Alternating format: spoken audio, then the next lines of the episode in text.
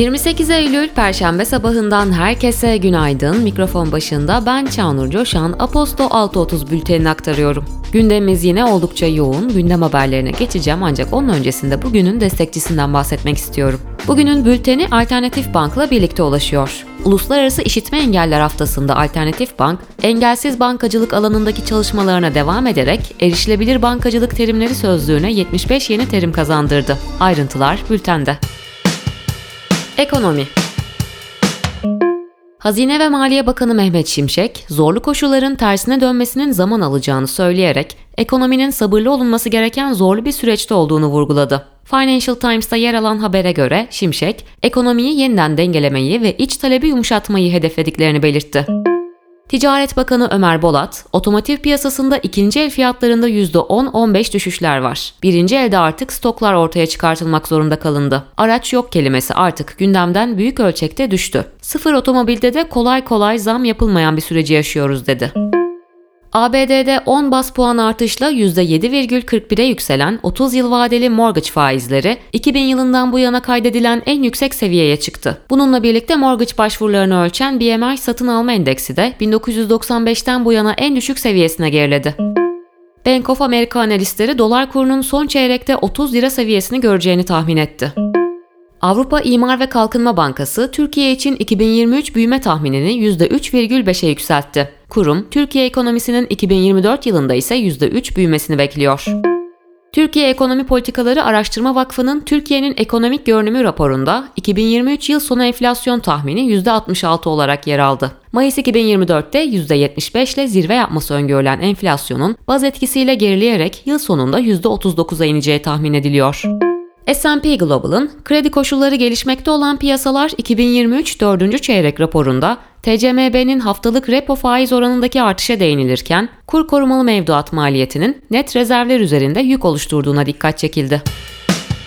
İş dünyası ve finans Turkish Time'ın yayımladığı Türkiye ARGE 250 araştırması sonuçlarına göre 500 şirket ARGE harcamasını bir önceki yıla göre iki kat artırarak 52 milyar 958 milyon TL'ye çıkardı. TUSAŞ 12,5 milyar TL ile en fazla ARGE harcaması yapan şirket oldu. İstanbul Sanayi Odası tarafından hazırlanan Türkiye'nin 500 büyük sanayi kuruluşu araştırmasının 2022 sonuçlarına göre şirketlerin üretimden satışları yüksek enflasyon etkisiyle 2022'de %119 artarak 4,5 trilyon liraya dayandı.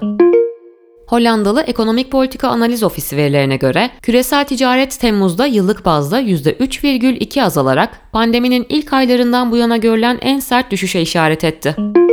Pegasus'un bugüne kadarki en yoğun yılını geçirdiğini ve yakıt tüketiminin %45'inin bu yıl içinde hedge ettiğini söyleyen şirket CEO'su Güliz Öztürk, intikam turizmi sona erdi. Ancak bu talebin azalacağı anlamına gelmiyor açıklamasında bulundu.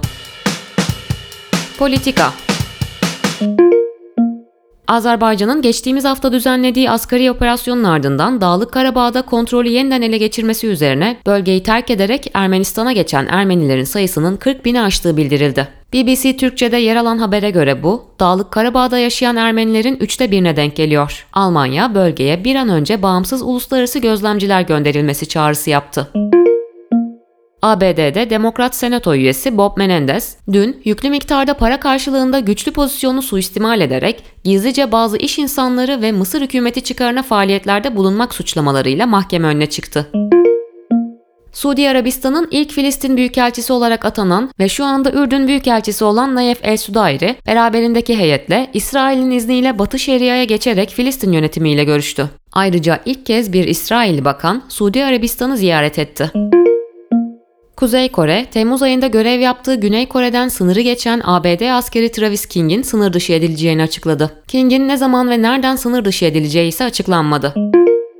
Yazar Ünal Karahasan, partinin genel merkezinde düzenlediği basın toplantısında CHP Genel Başkanlığına aday olacağını açıkladı. Karahasan konuşmasında 38. kurultayımızda genel başkanlık organının kaldırılarak genel sekreterlik yaklaşımına geçilmesini önermeye geldim. Sen, ben, o, biz, siz, onlar, hepimiz birlikte çok şey başarabiliriz diyen bileşik özne olunmasını önermeye, tartışmaya, anlatmaya, anlamaya geldim dedi.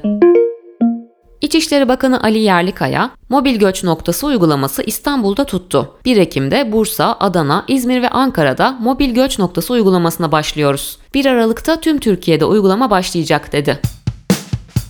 Teknoloji ve girişim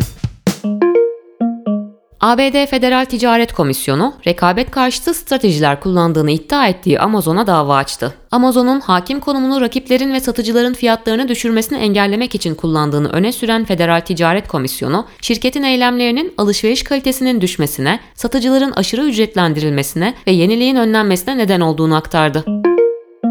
Microsoft'un yapay zeka teknolojisine güç sağlamak için nükleer reaktörlerden yararlanmayı planladığı ortaya çıktı. Yeni bir iş ilanına göre Microsoft, Microsoft Cloud ve yapay zekanın üzerinde bulunduğu veri merkezlerine nükleer reaktörlerin entegre edilmesine yönelik teknik değerlendirmeye liderlik edecek bir nükleer teknoloji uzmanı arıyor.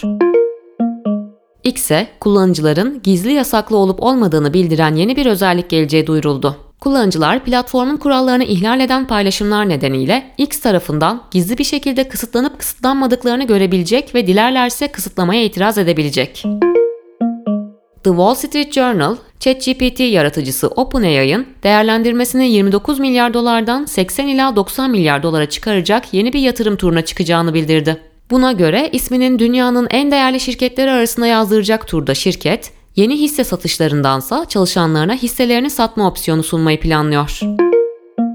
Dünyanın en büyük kripto borsası Binance, Rusya'daki tüm varlıklarını COMEX'e satarak Rusya pazarından çıkma kararı aldı. Karar, Rusya'da faaliyet göstermenin şirketin uyumluluk stratejisine uymaması nedeniyle alındı ve çıkış sürecinin bir yıl süreceği aktarıldı.